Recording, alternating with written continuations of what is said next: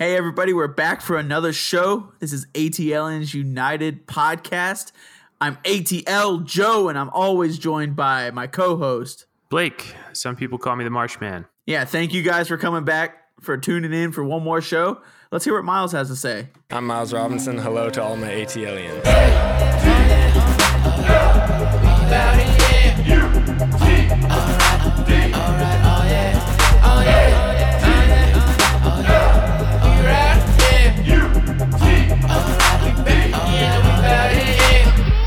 Probably catch me in the front row with a bad bitty body banging like a bongo. We got the cup, but we want more. Kaya Taylor Boca, we got Leandro. Everybody here, alright, hola. And you know what it is, five stripes don't stop. And you know what it is, we just cut above the rest. Now we got a gold star hanging above the crest. They lost in translation, they not understanding me. Josef Martinez, Atlanta is family. My city love me, Orlando was mad at me. I kept it clean, but they stopped throwing trash we at me. WrestleMania, Frank the boy, MLS champs. Gotta thank the Lord, boy, we number one. What you take us for? Got a shout out off the Blakes and the course. Brought to you by Creative Loafing. That's right, everybody. Welcome back in, and it's been a, it's been a little. It's oh no, how long has it been since we released an episode, Joe? It's been about two weeks, right? Yeah, it's been two weeks, and a lot's gone on in two weeks. Lots going on. It's the beginning of a new era. It's the beginning of, shall we call it, the glass era. Dun dun dun dun. Try them glasses on for size. The glass ceiling is limitless. I hope you can't see through his glass tactics. Atlanta United, so much glass, but it doesn't shatter. Good luck throwing a rock at that piece of glass. It's about time that we broke into MLS playoff contention again. All right, we'll stop with the glass talk. Joe, seriously, new era. It's it's a new day. We have a manager. Yes, he's in an interim role, but he's coming in and all systems at this point seem to be a go. Our players that were unavailable for the COVID Cup, which by the way, let's just let's just take a moment to applaud Orlando for making it all the way to the final of the Coronavirus Cup. They were going to get that beautiful, beautiful coronavirus trophy. They were in their home city, the worst city in the US, arguably, definitely. And they lost the final to Portland. Let's let's just let's just give it up for Orlando. Good effort, guys. you get nothing. you get nothing out of that. Everybody in Atlanta, I, I, I want to drink a beer with everybody. Um, I've already preemptively opened my beer, ready for this show, and and this is to Portland. All you Portlandians doing it for Atlanta to to just break Orlando's hearts yet again. Cheers to Portland. The dream of the 90s is alive and well in Portland, and also the broken hearts of Mickey Mouse, purple wearing Orlandoians. Is that even a word? Orlandoians? Yes, thank you for shattering their hearts. Poor Landon. Orlandon. Poor Landoians. Thank you, Portland. Poor Lando. Thank you, Portland. We love your fan base. We love everything about you. We love that we were able to beat you in the MLS Cup a couple years ago. We're not going to talk about that, but thank you, Portland. Thank you, Timbers. I'll make sure not to cut down any trees this week for you. Moving on to Atlanta United, though, Joe, we have a lot to talk about, and we do have a new era. MLS Cup tournament is over. It's done. It's in our past, but it left some carnage. It left a lot of carnage. And the main carnage was that of our former head coach, and this might be the last time I ever say this on the show, Frank Dabor. Ing. DeBoring.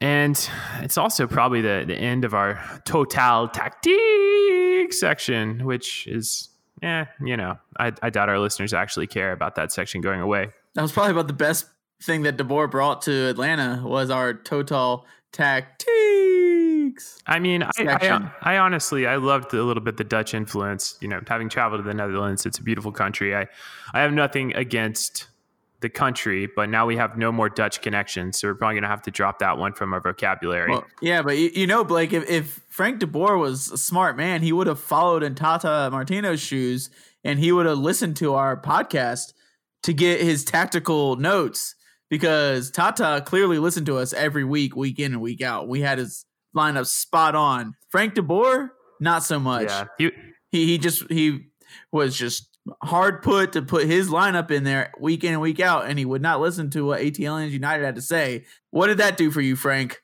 I don't think you have a job right now. So why don't you join the rest of the unemployment population that is rising? And I don't know why I brought that up right now. No, I mean that's I fair. apologize. He's probably headed back to his home country, which unfortunately is handling the pandemic a little bit better than us. But I digress. We got news. We got breaking news. And I think we need to start off Breaking I think we need to start off, Joe, by by just kind of like coming full circle here. All right, we're about to take the field at Mercedes Benz on Saturday night for our first home game since way, way, way, way back when coronavirus was just a whisper. It was a rumor. Remember our very last home game at the Benz, Joe? It was kind of, ah, oh my gosh, NBA's you know might be canceled. Like there's been some some rumors of uh you know the coronavirus spreading in the U.S. It still seemed kind of like this fictional thing that wasn't going to hit us. It was hitting Europe really hard. That was our last game at home, way way way back in March, and here we are today, and we're coming back to the Benz, and it's going to be completely empty. A seventy thousand seat sphincter Megatron's you know, it, it's it's just it's just sitting there. It's empty. It's going to be weird. It's going to be very very weird. But let's go to some quotes from some of our players, just so you guys can kind of catch up with with what's going on in our players' head. This is from arguably our, our co-captain, one of our leaders of the club, Jeff Larentowicz. He said, "When we got home, it was for us as a club one of the lowest points in the past four years."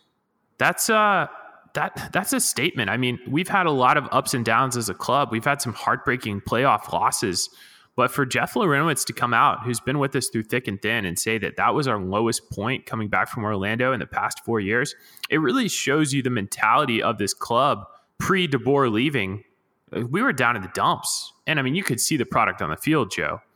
But I mean, what do you, what do you take away from from kind of that? I mean, was this our lowest moment as a club in the past four years, right before we let Frank DeBoer go? Absolutely.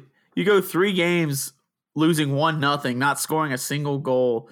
I, I really don't want to go over it again because of how awful it was, and and it, clearly the players weren't getting along on the field. There was no fluidity. It had to be the low. There was no other low point. It's such a short history. We just got off to such a, a bang of a start. Year two, we win the MLS Cup. There's not really many low points in between those. I mean, there was a couple games here or there that we got trounced, but we bounced back the next time and right away and, and got a couple wins. There may have been a low point last year where we got off to a very slow start, but we turned that around and finished second in the East, almost made the MLS Cup final. So, yeah, as a short three year history of the club, we've had nothing but consistent high points with a small low point going straight back into the high points. Yeah, So yeah, it's very easy for this to be the low point of the club. Now, can we do what we've done in the past and take this very low point and flip it right back around? Coming back with this six game stretch, can we go on and a tear and win a couple of games out of here? Maybe take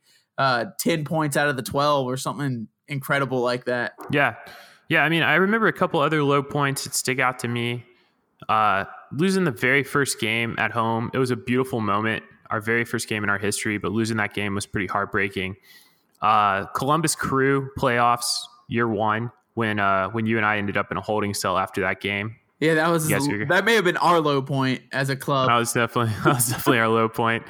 And then honestly, just it was so so tough the next year after we got knocked out of the playoffs. uh, We went into the next season, which we ended up winning the MLS Cup with so much hype. But uh, I was in Houston for that game that we just got demolished. I think it was five or six nothing.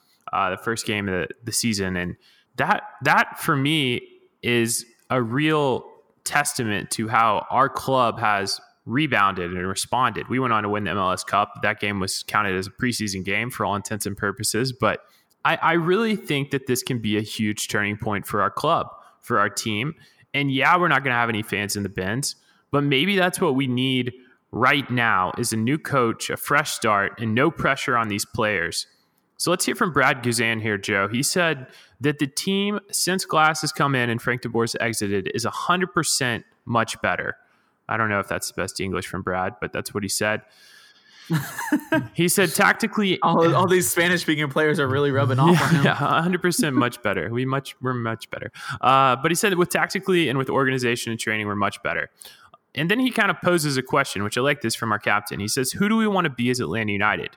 We want to be this attacking team." And I think the understanding the responsibilities of everyone on the field, including attacking players, of how to exploit space, where to exploit space, that part has been very good, much better in training since Glass came in. Much more direction. If that direction isn't clear, then that's when we'll have to go back to having those little conversations with coaching staff. So this is some veteran leadership from Larry and from Guzan. Larry admitting this is our lowest point in, in our club's history. Guzan coming in and essentially bashing DeBoer, but also saying that, you know, we are doing much better in training. We're looking to exploit space. But he did kind of hint at his influence in the team. Obviously, Brad is getting up there in age that if the direction's not clear, which it hasn't been in the past, then he's going to go back to having those little conversations with the team. So it's really about rebuilding our identity.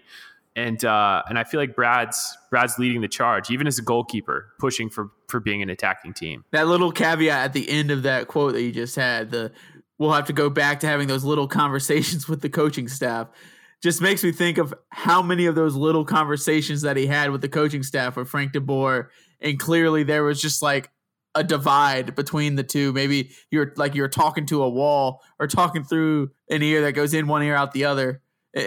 and how many time after time? I mean, he is a wall. Yeah, but I mean, Brad, Brad is a wall, so it'd be a wall talking to a wall. if you if you really want to if you really want to get technical with it, but yeah, I mean Frank DeBoer. I mean, you see him on the sidelines. I mean, he it, it's the most stoic guy I've ever seen. Can you imagine trying to like, you know, have a little conversation with him, like, "Hey, coach, so we're not really playing well," and just like, "I hear nothing." This is probably probably Frank DeBoer's response. I hear nothing. Total football. Uh, but yeah, a wall talking to a wall. Yeah. Anyways, anyways, moving on though. I mean, new era. We got the glass era. How's it going to be? It already sounds like the players are are vibing much better. It, it sounds like the players came home from Orlando just hating life in Atlanta, which was we never want to see. But now, just a week or two later, that they're loving it. They're getting back to having fun with soccer and, they're going to go out and maybe we'll start seeing glimpses of how we wanted to see Atlanta United to start the season, and maybe we'll get some more flair back into the team, more excitement, more energy. And so, so this is very exciting news. And then more exciting news: Atlanta United did sign a new player this past week. Everyone thought maybe it would have been Jonathan Gonzalez, but no, not just yet. We signed a new homegrown player, Efren Morales. Do you know anything about this kid, Blake? I know that he's 16. He is the eighth player in our history, our club history, to sign as a homegrown player. And I know that our, our front office is really high on this guy. Uh, Carlos Bocanegra said that he's been with us since we started the program in 2016. So he's been in the academy for a long time. He's a local kid. He understands the Atlanta United philosophy, and they're eager to see his continued development. So coming up at just 16, you know, he's been called up to the the U.S uh, U15 national team in 2018 and 2019. Uh, he he's you know been a part of the Atlanta U17s, and he was most recently called into the U.S. U17 national team camp in February, uh, just of this year. Um, so he, he he's a potential player in the 2020 U17 FIFA World Cup. Uh, so I, I, think that there is a lot of hype for this guy. Comes from Decatur, Georgia. Um, grew up in Suwanee. He's just 16 years old. He was born in 2004. That's absolutely insane. But he's tall, man. He's 6'3, big defender, and and why not another another Decatur boy falling in the footsteps of Alec Kann? I, I think that this is uh, this is incredibly exciting for our future, and this is really the goal of our club is to bring up youth and, and we've put a lot of investment into our academy. And and I do like that Bocanegra says that he understands the Atlanta United philosophy but I also question what is the Atlanta United philosophy and are we getting back to that? Because Brad hinted at it in his quotes and then Bocanegra brings it up when he's talking about Morales coming into the team. So maybe we really are looking to get back to our roots get back to that attacking style that made everyone fall in love with this club when we first started. So uh, all, all that being said, exciting times, and I'm glad this kid is uh, is getting called up, and and we got another homegrown player. Yeah, it, it, it's very exciting to have this. Maybe it's not something that moves the needle right now this year, but it's another homegrown player, as you said. And as we develop, you know, when we look back six, seven years from now and see the all these youth and homegrown players starting to make the first team or ha- or being long stays on the first team Eh, we'll see the development of our youth system see how many of them we've moved on to Europe you know? I'm still very hopeful that George Bello becomes such a great player that we can move him on to a, a top European club in the near future. So this is a great signing for the future right now and it's nothing that's going to go on right now. And like I said earlier it's it's not the Jonathan Gonzalez signing that we're all hopeful for. You and I last week were so adamant that Gonzalez would have been part of our team by this episode. Well, Blake, that hasn't happened yet, and news just came out that it may not happen at all. We might have to wait till winter in January for them to sign. Yeah. If he signs with us, I mean, there's a lot of European clubs that are interested in Jonathan Gonzalez. He's a hot prospect, and that's just natural. But it does look like he's going to stay with Monterrey until January. Um, that that's been breaking news. You know, something to hit on here, Joe. While we're talking about you know Morales coming in, you you talked about Bello coming in. Uh, obviously, Alphonso Davies is probably the most successful story of the MLS moving to Europe right now. Miguel Almiron's played really solid with Newcastle. We love Miggy, played great, but but recently Alphonso Davies uh, just yesterday clinched his place in the Champions League final, and they're going to play against PSG. Um, so Alphonso Davies is someone that George Bello should be looking to emulate. It, it is possible, even as a left back, they play the same position to develop in the MLS and go on. And now we have, uh, you know, an MLS player just just a little over a year ago is in the Champions League final, the, essentially the Super Bowl of world soccer. So that's exciting to see. I'm excited for our development. It's a bummer on Jonathan Gonzalez but I think we have a squad that can start to get results. Yeah, and, and for Jonathan Gonzalez right now, I wouldn't hold out say it's a complete bummer. Uh, they did the same thing with Pizarro going to Inter Miami, saying that it's not going to happen, and then a week later it happened. So it's not over per se. Uh, or Atlanta United might just move on and look for another available defensive midfielder like New York uh, NYCFC just posted Keaton Parks, who plays the same position on their transfer list. They they're ready to move on from him. That could be another guy we move on to. So there's still a potential that Atlanta United's going to sign somebody, being that the transfer window just opened this week on the 12th, and, and so it's it's it's going to be open till October. We are most likely going to sign someone before the end of the season to play that defensive or box to box midfield role. Yeah, yeah, and I think we need another eh, number eight more than we need a number six. I, I really do feel like with with honestly what I've seen from Remedi, I know he's got the potential. He can play a really solid position. And then Jeff Larentowicz still has legs in him.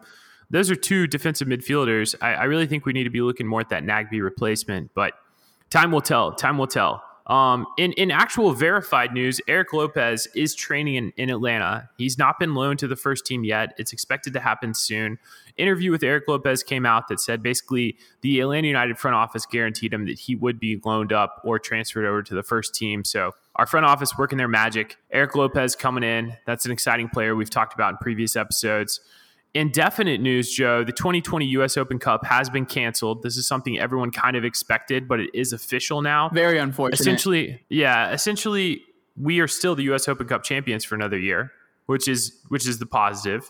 And Portland took that spot by winning the MLS Cup as back tournament. They're going to get that automatic Champions League qualification in CONCACAF for next year. So that essentially replaced it. Not so fast, Blake. Theoretically, that's going to be the easiest way to move it into what uh, the U.S. Open should have been. However, when they did the MLS back tournament, they said the U.S. Open Cup's still going on. And so that spot replaced the non supporting shield winner conference winner. So not necessarily. Well, we might have another MLS's back tournament in the end. The MLS's back back tournament. Back to the ba- back to the, back. Back to the MLS's back tournament.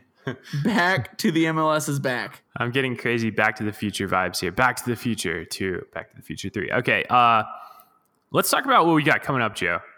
Let's get back to Atlanta United and what's on our radar in front of us. And it all starts Saturday night, like I said, in an empty Benz I know everyone's going to be tuning in. 7 p.m. Nashville. Going back to our first game of the season, we get a rematch. Fox Sports South. That's an exciting one coming up. Then on Wednesday, it's it's coming hard. It's coming fast. We got Inter Miami, our first matchup with LGP and David Beckham's team. That's going to be at Miami, 8 p.m. Fox Sports South. And then next Saturday, well, guess what we got? We got Orlando. So three games. Orlando. Within within seven days, uh, we're coming back fast, and and honestly, I couldn't be more excited to see us back on the pitch. It's we have nowhere to go but up from here. We have nowhere to go but, but up, and and so time will tell how this all plays out. But we got a we got a great slate of games coming up. A lot of local teams here. I think they're trying to keep the teams from traveling too far early on with this return. So Nashville, Miami, Orlando, two Florida teams and a Tennessee team. It's going to be exciting times here, Joe. Yeah, it's just going to be exciting to finally get to see Atlanta United back on the pitch again.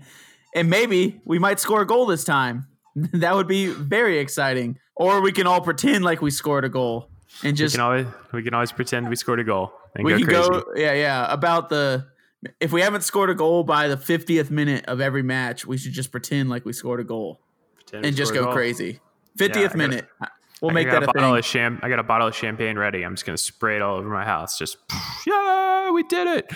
Uh, so, Joe, that's pretty much all I got for news. We're gonna have to we're gonna have to change our section. Like I said, I mean, we're gonna have to count on our wonderful producer Britt to come up with a great new rockin' intro for the ATLNs United podcast, brand new special section. This is the glass half full tactics.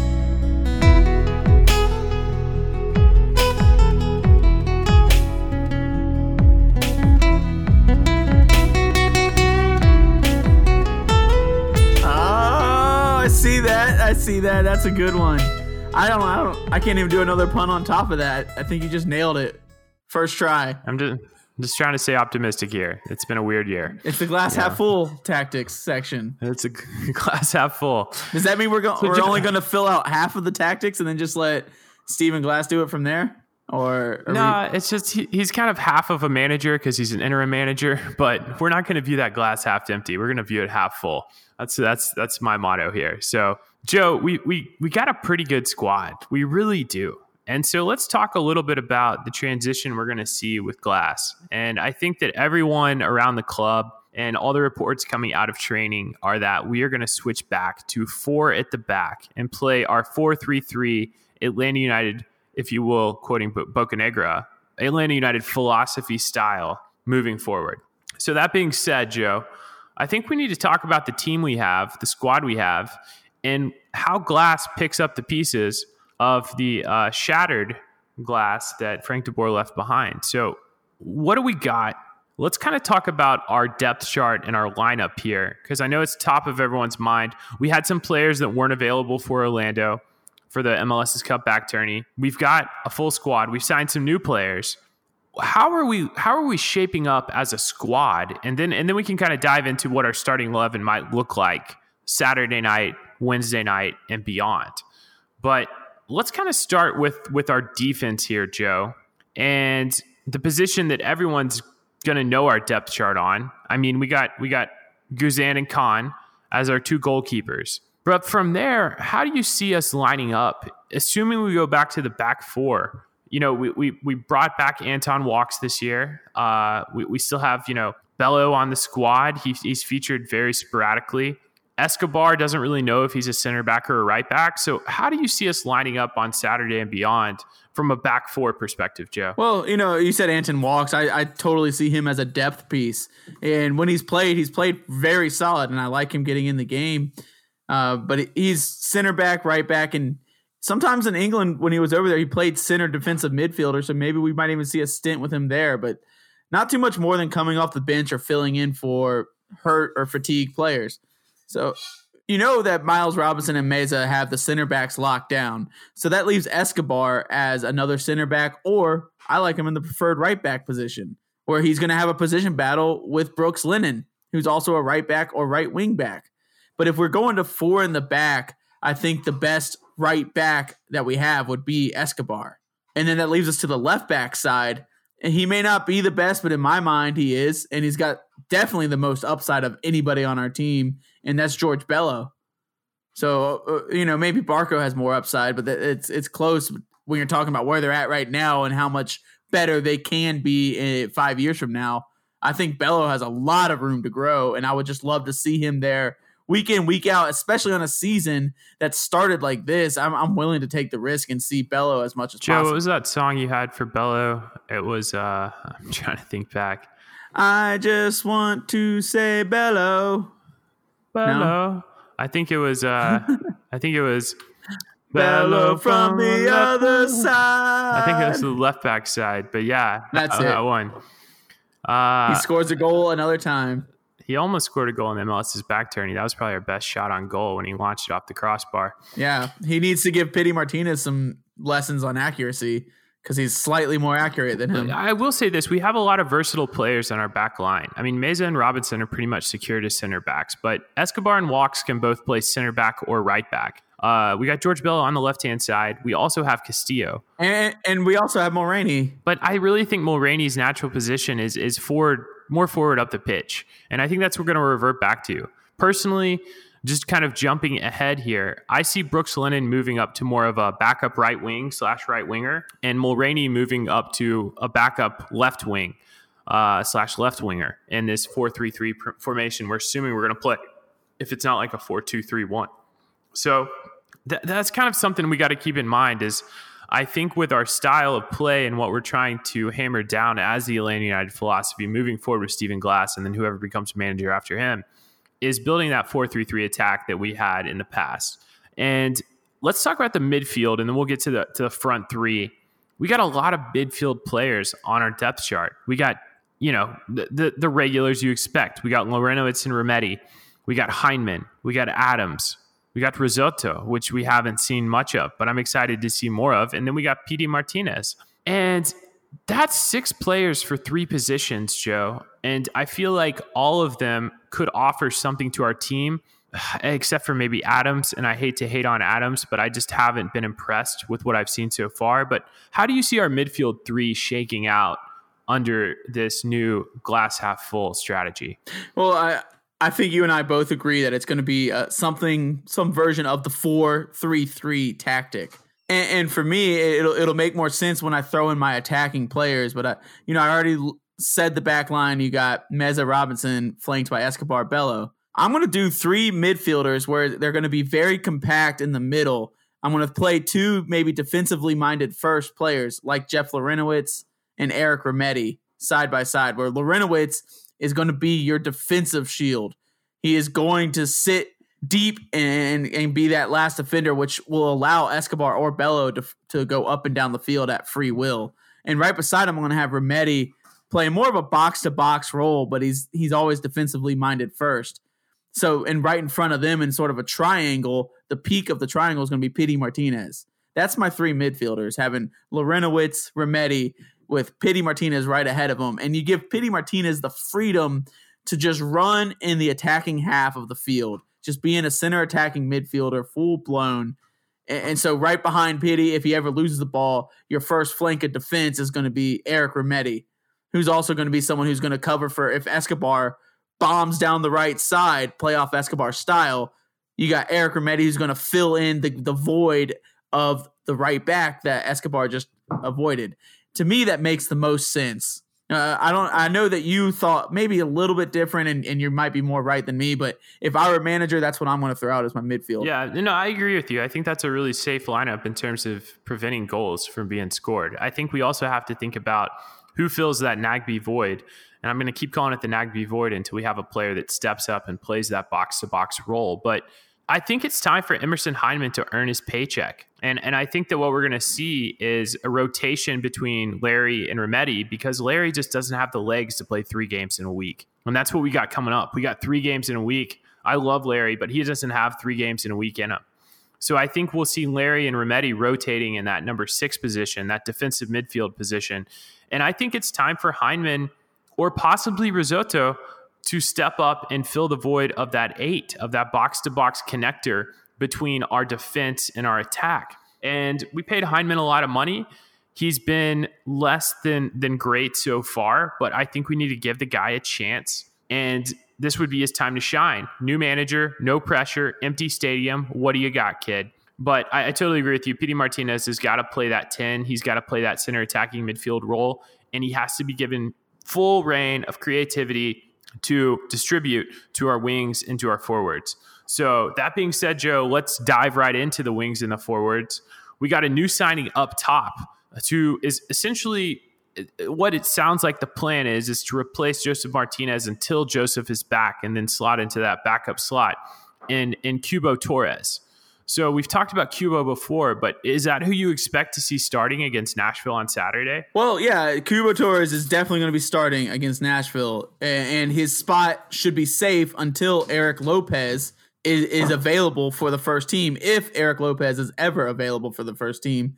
And if he's not available this year, I bet Erik Lopez is going to be very pissed off at the front office for not getting that job done. So there will be a position battle there once Erik Lopez is that next guy available. But for the short term, Cubo Torres is our guy. And we went out, and spent money, we got him, we brought him in. I'm excited to see what he can do back in the MLS. He's definitely going to be a step up from Adam Jahn and whoever else we were going to throw out there at that position. So yeah, he has got it locked in. Uh, and then, I'll, but I do want to go back uh, to fill out the rest of the forward formation in that four-three-three. And you said right before there that you want to see Pity Martinez at the number 10 in that center attacking midfield. And yeah, that's where I had him too. But honestly, I could also see Pity Martinez being on that right field. I just think with our current form, he f- fits best in the middle because of Jurgen Damm, one of our best signing during offseason number are we on off season number three of the season? I I, I lost track. Yeah, after off season number three of 2020, Jurgen Damm was our best signing coming in, and so he is definitely going to take that right wing, right forward, right midfield, or whatever you want to call it, position where we're just going to see how fast he is on the field.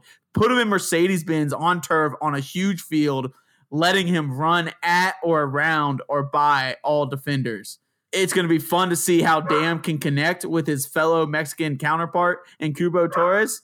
Uh, Damm has had an issue with crossing at Tigres. That was one of the, the, reasons they wanted to get rid of him or he got relegated to the bench. They said his crossing wasn't on point. So I'm curious to see how that is. I'm really curious to see if he can cross to Josef Martinez next year when that happens. Yeah. But to round it out, the the obvious position on the left side is going to be Ezequiel Barco. And I think that's the most locked in position that's guaranteed is Barco on the left side of the field playing a left wing role. Yeah, I, I, totally agree with you. And then I think, you know, Mulraney and Lennon, we'll see both of them uh, filling in for Barco and, and, and Damm as they get, as they get tired. I think Adam Jahn is probably uh, once once Erik Lopez comes into the fold, I think Adam Jahn is essentially going to be our, our third string striker. And then with Josef Martinez coming back next year, I, I think we'll go ahead and unload Adam Jahn. He's essentially going to be an assistant coach at this point. Uh, but we still have Castro is one player that that is on the depth chart that has been brought in on loan that has showed some promise in getting into good attacking positions hasn't really showed his finishing capabilities yet but that's another player we could swat on the wing so we, we do have some options up front i do expect to see cubo Damm and Barco as our front three coming out in Nashville. I'll be very surprised if we don't. But, you know, I'm not in training every day. I'm not seeing the glass half full like our new coach. And so potentially we could see a different player slot into those wing spots, whether that's Castro, Lennon, or Mulraney. But it's going to be exciting. I'm just ready for a fresh start. I'm ready to see our, our, our, team hit the field. And when you look at our squad on paper, we, we got some good players. We got the ability to go out there and get goals we just got to make it happen come Saturday night in the Benz. Yeah, Blake. Blake, there's there's three things I see with this roster, and then coming back from the MLS's back tournament, we have upgraded our roster per se from that tournament by signing the likes of Jurgen Damm and Cubo Torres, and also getting rid of Frank DeBoer upgrades our tactics. So it's an upgrade. It's still without Josef Martinez, so we're not going to be at peak roster, but we're better. And the other thing that I see is there's just so much depth of very similar potential. There's a lot of good players that have room to grow, and we just we're hoping to see their best potential. But we're, we're going to probably see something in the middle, from something from their bottom performance in Orlando to their peak performance without Josef, and, and I want to see what that is. So it's, it's going to be exciting over these next six weeks to see how it develops under the glass half full tactics. Cheers, Joe. That being said, cheers to you. I'm ready to move on to beer of the week. I need a beer. Beer of the week. Every week. Wait, did we get that wrong? No, yeah, I was I was perfectly right. Everything's right in 2020. Joe, what do we got this week? We got one of our sponsors, Second Self Brewing Company. And Joe, I know that Second Self has been a beer that has been around Atlanta United tailgates for, for a long, long time. Um, this is something that they've had great watch parties, been very involved with the club, but this is a new one. It's a fun one. It's called Game Night IPA. And if you, if you look at the can, it's got a old school Nintendo controller on the can, crafted in Atlanta, Georgia. This IPA, let's go ahead and let's go ahead and bust into it. You got your spike ready? Uh, yeah, always. Let's see. Give me a little A T L. Oh yeah. So uh, the description of this beer is great. It's inspired by the late nights of carefree gaming back in a time when all we cared about was remembering the cheat code for unlimited lives. This hazy IPA is simple yet intricate. A lot of a lot of hops, a lot of flavor. It's got some papaya, some mango, some citrus in it. And uh, I do love this. The second self-suggested pairings include tacos, barbecue. I'll just stop there. It includes tacos and barbecue. Eh, when you bring tacos into the fold, you can't go wrong, especially in the ATL. I just always think of vamos, vamos, ATL, and then I think of tacos, tacos, ATL, tacos, tacos, tacos, ATL, tacos, tacos, tacos, ATL. ATL. Anyways, six point one. Tacos. ATL. We're having tacos. We're playing Nintendo. We're having a fun show tonight. Game night. You guys check it out. New beer from Second Self. It's uh it's in draft if the restaurants are open. I know some restaurants are, but you can also get it in cans. You can pick it up from the brewery and look for it in your local market or grocery store. Joe, I'm going to take a big swig here because we got a couple games to preview. And that was the preview of the preview. Now we're here at the actual preview. It's time for the Nashville preview. And Joe, we've already played Nashville once this year. Nashville got so much coronavirus that they couldn't come to the MLS Cup as back tournament. And now, Conspiracy. maybe it's a conspiracy. Now, the Music City makes their first visit to the Peach, the Peach State. They're coming down. They're coming down to the Dirty South, and they got Atlanta United. Let me give you my conspiracy theory real quick because it's, it's just bubbling inside my head. They did not want to go to the MLS's back tournament and have a showing like Atlanta did and lose three games and just be god awful. They decided to sit back and train for a month to get ready to play Atlanta when they got got back. So they're they're coming in just just ready to be uh, the best team in the MLS, the best that they can be. However, they did just play two games against Dallas. Do you know how those how those went? Well, they, they didn't they didn't go great. I mean, they did get a a draw in their last match against Dallas, and then you know they got they got back to back clean sheets and they got their first win in their club's history. So it was kind of a big moment for them. Uh, Yeah, I, you say it's not that great, but for them, uh, they're ecstatic. They got four points out of a possible six. That's pretty good for the a team that's never won. However, yeah, it, it was only one nothing aggregate out of two games. yeah, so they're also having trouble scoring the goal, sc- scoring the ball. They're having putting trouble the scoring ball, goals. uh, putting the ball in the back of the net, like that's how you score a goal. So yeah, they're having trouble doing that. But we we have also had trouble doing that. So you know, uh, in terms of goals scored for the season, uh, it, you know, Nashville hadn't scored a goal since they lost to us two to one back in February, February 29th to be exact. Then they lost one nothing on March 8th to the Timbers. Uh, they scored a goal August 12th. So March 8th to August 12th was just their gap between games. And then August 16th, they, they drew 0 0. Some pretty boring games down in Dallas. They were both played in Dallas at the Toyota Stadium. uh, within within the span of four days on Wednesday and Sunday. So uh, last time they played was just eight days ago. They they are a little bit more match fit than we are coming into this game. We do have to we do have to throw that out there. They've played two competitive games, whereas we've been uh, you know hanging out in Marietta doing whatever we're doing. So coming into the Benz, this is an exciting game. I mean, it's really who knows who knows who's going to come out on top. We don't know what Atlanta United's going to look like.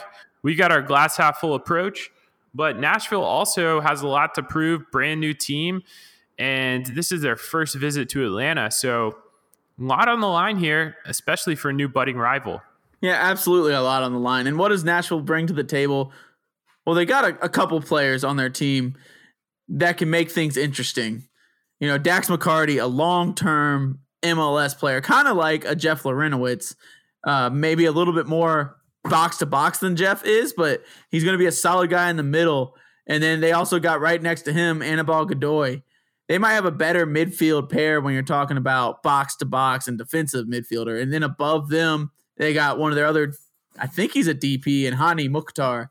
Uh, other than that, and Walker Zimmerman in the back. So they're they're trying to build a decent lineup but they they don't really have any players that stand out that are incredible. They don't have designated players on the level of Josef Martinez or or Ezequiel Barco. And as as much as we love to hate on Pity Martinez, there's no one near his level on their team. Yeah, you know who's going to score their goals? They their only goal that they got during this past two games against Dallas came from David Accam, who came off the bench, but I think he's going to be a regular day starter. I don't know why he was on the bench that game because uh, I don't follow Nashville all that closely. But they also they got their Senegalese player in Badji, and they got Abu Danladi, a guy they got from Minnesota, who was in the draft with Miles Robinson and, and Julian Gressel, a guy that is yet to hit his full stride in the MLS. So they've got a bunch of teams that are just on the on the cusp of making other MLS rosters. Yeah. So in a, a perfect world, when everything is right, Atlanta United goes out there and crushes this team but we beat we played them just recently, right before the break, and we only beat them two to one in the game that Jose Martinez went down injured. So that's someone we got to go off of. Can we get the same score, same result? Yeah, I mean it's going to be tough. I mean, uh, you know, David Accam. First off, really cool story. Uh, you know, his his apartment got destroyed in March with the tornadoes that went through Nashville. So think of all that Nashville's been through as a city. Massive tornadoes destroy most of East Nashville. Um, his apartment was destroyed just months before his wife was due to give birth.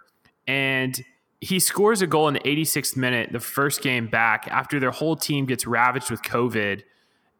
You know, it, it's just, I mean, they definitely got some great antibodies on the team, but what a crazy year for this guy and what a crazy year for this team. He ends up scoring the winner for their first ever club victory. And Walker Zimmerman really saved that first game. He had a clutch sliding block in stoppage time uh, as I was watching the game, helped the team get to the final whistle. I really think that Walker Zimmerman is the star of this team. And he's an incredible center back. I would love to have him on our team. I would swap him for Meza, even though Meza has impressed so far. But, uh, you know, Walker Zimmerman is going to be tough to get by, especially with our attack looking like it's looked. Um, and they've held they've held two straight clean sheets. Uh, they haven't given up a lot of goals. They only gave up one goal to Portland. So I think they are a tough defensive team. You mentioned Dax McCarty coming into the fold. He is that box to box player, but he also will get back and make a tackle to break up an attack. So I think our challenge in this game is going to be breaking them down. I expect us to have the majority of the possession, but can we get one in the back of the net? That's going to be the real big question in this game because Nashville has been solid at the back. Yeah, and then the reason they're solid at the back is they went out and spent money on Walker Zimmerman, who over the past couple years has been one of the best, if not the best, defenders in all of MLS. So that he's going to be, he is their linchpin and the reason why they are so strong at the back. Yeah. Uh, but I do, I it's going to be a very good test, and I do love that we're going up against Nashville to start this MLS's back tournament. A tough defensive team, but not really tough the rest of the way around. Can Atlanta United prove? To the fan base that they can score a goal again. Yeah. And this is a this is a tough opponent. Like we don't need to underestimate them. I know we've already beat them once this year, but they, they do have a strong defense.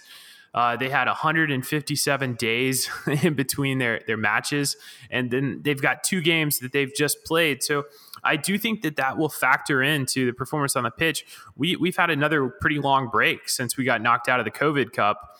So coming into this game, they're more match fit than we are. Does that show in the second half? Does that fatigue set in for our team, or are we fit? Like, have we been training hard in Marietta? That's kind of the big questions in my mind: is can we break them down and can we match their fitness levels? So a lot to be decided on Saturday night. I can't wait. I'm just excited to see uh, see a new and improved Atlanta United on the field. Very good. And and Blake, this is a good time to transition.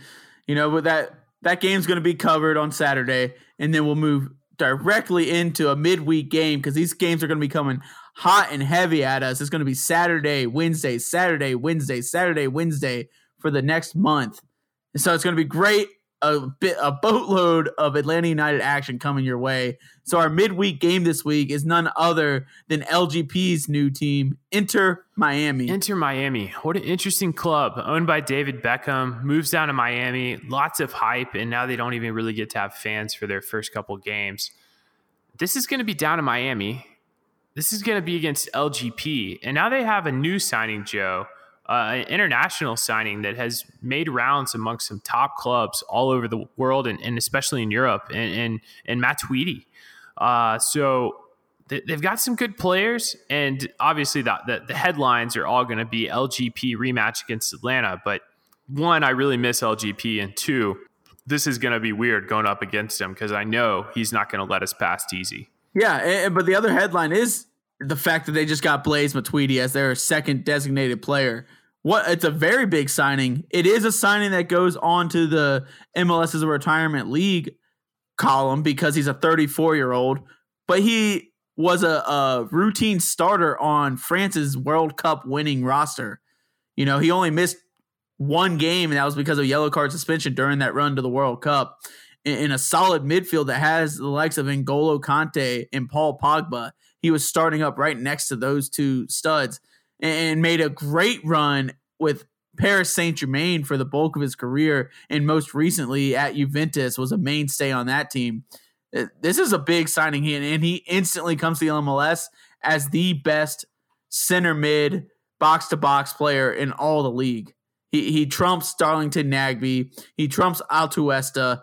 He's he comes right up at the top. I don't care how old he is. This is a huge signing for them. It's only going to bolster their roster. So those are two players during this MLS's back tournament that that Inter Miami and Atlanta United were probably the two worst showings at that tournament.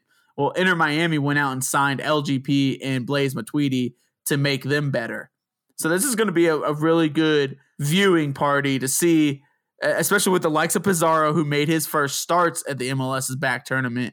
They got two designated players Inter Miami was trying to build an exciting team, kind of like the mold of Atlanta United back in 2017. But they're not. They did not hit it hit the ground running just like Atlanta did back in those days. That they've got exciting parts. You know, other two that I haven't mentioned was Pellegrini, who is a TAM level player, and then they also brought in Lee Nguyen, who has made his rounds lately in the MLS, but he's still a very good contributor. So I'm curious to see how this game goes. But honestly, if we lose to Inter Miami, it, it's it's going to be just like it was against Frank De, with Frank De Boer. Yeah, I'm expecting two wins back to back, Blake. Yeah. Well, you know, it's really interesting. Like we're playing two brand new clubs for for our first two games back from this tournament. And and and besides their the new colors and, and the new logos and, and the new names, uh, their their their full name is Club Internacional de Football Miami. Uh, their nickname is the Herons. So if you guys haven't seen their club crest, they got two herons uh, whose butts are like touching with their heads sticking out the opposite direction. It's a pretty cool crest, and their colors are pretty cool too. Uh, pink, black, and white. So we might get to see some white and pink. Uh, their home jersey. Uh, they got they got that new stadium. Um, obviously, that that's going to be it's their temporary home, um, but they're still calling it Inter Miami CF Stadium uh, until they build a new Miami Freedom Park Stadium in Miami. But it's it's an 18,000 seat stadium. Obviously, no one's going to be in it, but uh, looks beautiful from everything I've seen. Should be great weather down in Miami. It's just going to be a fun one. It's a new team. We get to see a new team on the pitch, see what they're all about. Uh, technically it's in Fort Lauderdale, so they're going to be playing. But man, I, you know, David Beckham, legend of the game, club owner. It's going to be really interesting just because they got a point to prove, right? Just like Nashville has a point to prove. I think Miami's coming out there with a point to prove that we're in the MLS now. We got a point to prove. We're here to stay. And we're going up against a former MLS champion. So I think they're going to give us their very, very best shot on Wednesday night. Yeah, Blake, and and bottom line is I'm just excited that Atlanta United is back. We don't have to watch Frank DeBoer's boring tactics anymore. So we're moving on, seeing the glass half full tactics coming right at you. What's Atlanta United going to do these two weeks? I hope when we come back next week and record our podcast that it is all glory and that we won both games.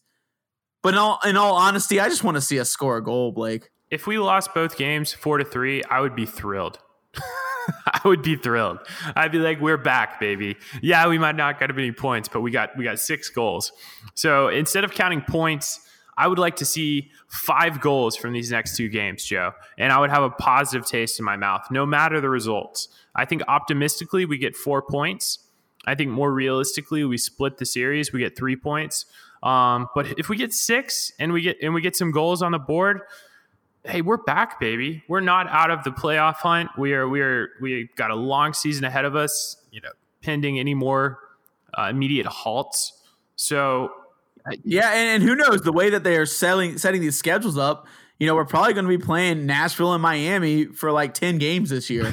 yeah, and so that's a that's a clear way into the playoffs for us. Yeah. So we'll see how this goes. So exciting times ahead, guys. We are uh, we're going to get back to pre gaming for this matchup on Saturday. Joe, I know you got a, a new puppy to take care of, and uh, I don't even know if I should announce it on the show, but you know, I know you got other things in the future that you got to take care of. So, um, I, for one, am going to get back to this very, very delicious Second Self Game Night IPA. And Joe, I'll let you get back to your evening. And we uh, we appreciate everyone listening. Joe, do you have any do you have any closing thoughts here? Cheers to be back, my ATLian United family. Have a beer. Have a good night. See you guys next week.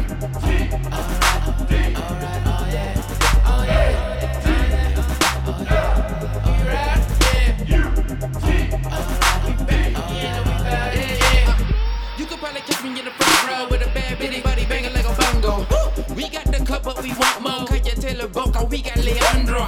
Everybody here, alright, hola. Oh, you know what it is, five strikes, don't stop. You know what it is, we just cut over the rest. Now we gotta go start hanging above the crest. They lost in translation, they not understanding me. Josef Martinez, Atlanta is family. My city love me, Orlando was mad at me. I can't be clean, but they still throwing trash we at me. WrestleMania, Frank the boy, MLS champs. Gotta thank the Lord, boy, we number one. What you take us for? Got a shout out off the blade, Santa Claus.